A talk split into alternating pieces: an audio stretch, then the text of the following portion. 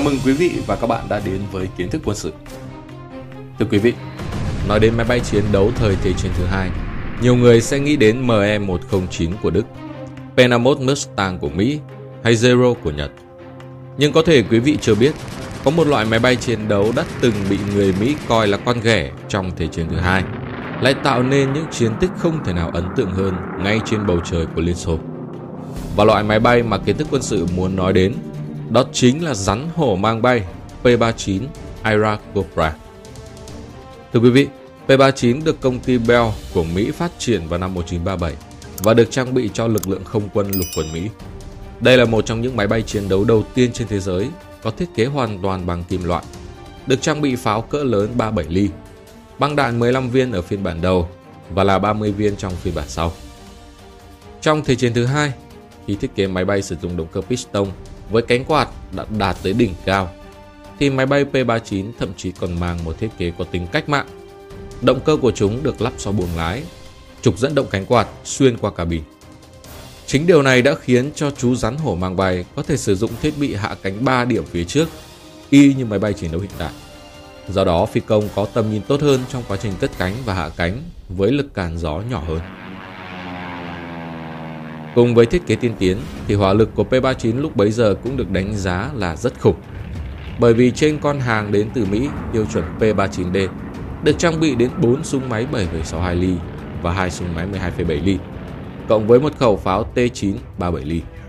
Một bước lên top trong những máy bay có hỏa lực mạnh nhất trong Thế chiến thứ hai.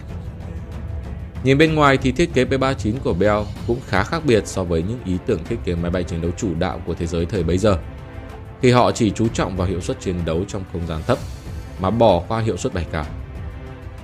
Không những thế, để tiết kiệm tiền, các nhà thiết kế tài ba cũng không lắp bộ tăng áp cho P ba mươi chín luôn. Và chưa bao giờ tôi thấy phi công Mỹ lại sợ ngồi trên ghế máy bay đến như vậy.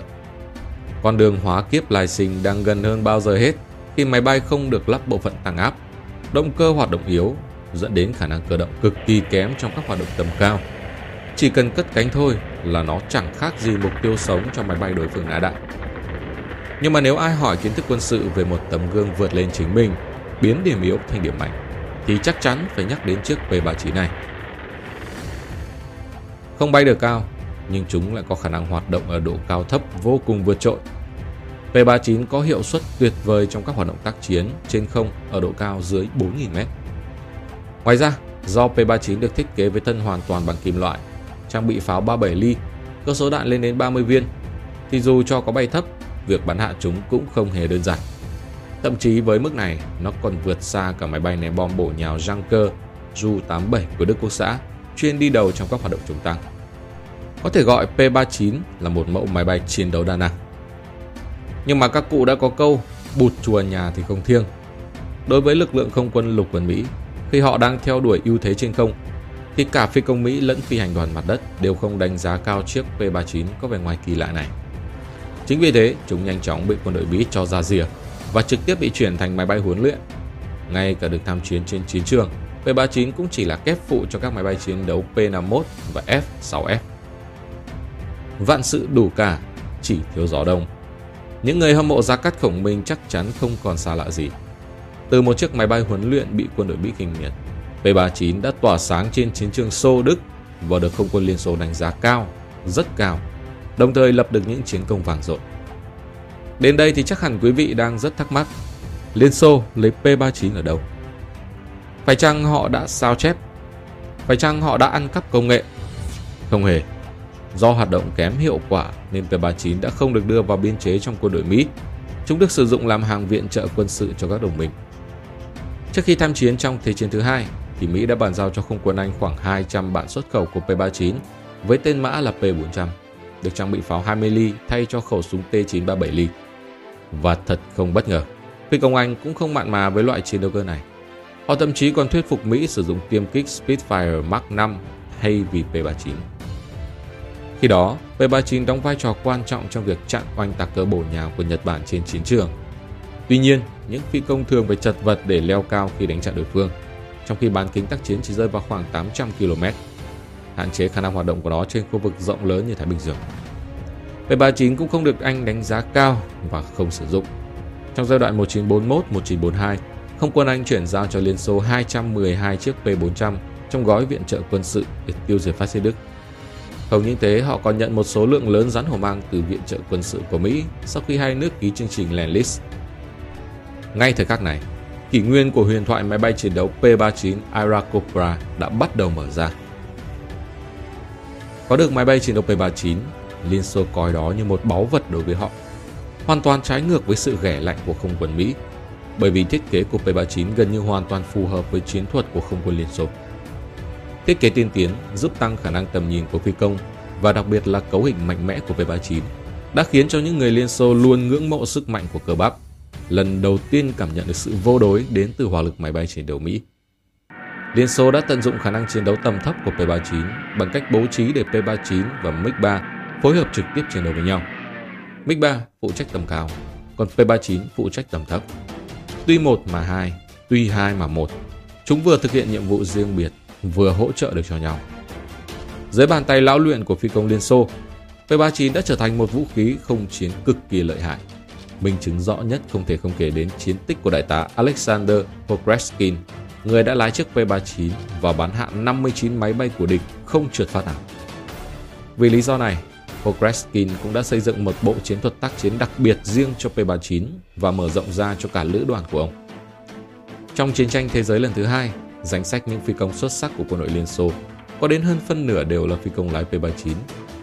Thiếu tướng Grigori Rechkalov được phong hai lần danh hiệu anh hùng Liên Xô, đã lập được năm mươi tám chiến công. Trong đó, bốn mươi bốn trên năm mươi tám máy bay địch đều bị bắn rơi bằng P ba mươi chín do anh cầm lái. Rắn hổ mang bay P ba mươi chín tiếp tục lập nhiều chiến công cho đến khi Thế chiến thứ hai kết thúc. Trong số tất cả các máy bay chiến đấu mà Anh và Mỹ hỗ trợ Liên Xô trong Đại chiến Thế giới lần thứ hai, thì P ba mươi chín Airacobra chắc chắn là máy bay chiến đấu phương Tây được Liên Xô sử dụng để bắn hạ nhiều máy bay địch nhiều nhất. Không quân Liên Xô chủ yếu vận hành biến thể P ba mươi chín N với động cơ V một không bảy không tám lăm mạnh mẽ, giúp tăng tốc độ tối đa lên tới sáu trăm ba mươi ki lô mét trên giờ. Và phiên bản P ba mươi chín Q được thay súng máy bảy phẩy sáu hai ly bằng hai súng mười hai phẩy bảy ly dưới cánh. Tuy nhiên, kỹ sư Liên Xô thường loại bỏ hết vũ khí trên cánh để tăng hiệu suất chiến đấu, do phi công ưu tiên sử dụng pháo chính trên thân với độ chính xác cao hơn. Nhiều sử gia cho rằng pháo ba mươi bảy ly là lý do khiến P ba mươi chín trở thành mẫu cường kích tấn công mặt đất rất hiệu quả. Tuy nhiên, trên thực tế, Liên Xô không sở hữu đạn pháo ba mươi bảy ly.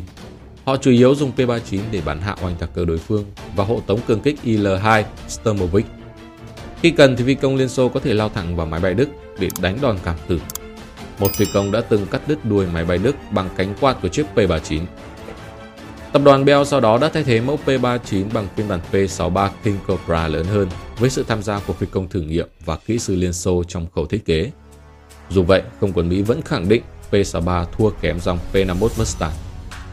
Các nhà thiết kế đã chế tạo một tiêm kích không thể đáp ứng được nhu cầu tác chiến của quân đội Mỹ, nhưng họ không bao giờ nghĩ đến việc nó lại trở thành một sát thủ đầy uy lực trong tay người Liên Xô.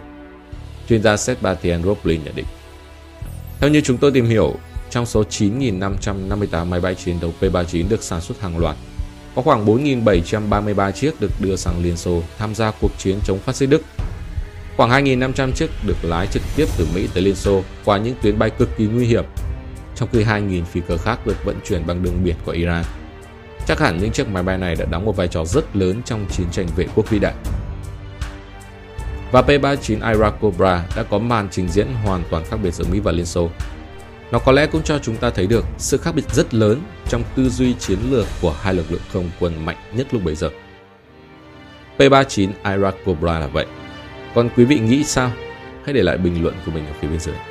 Xin chào và hẹn gặp lại trong những video tiếp theo.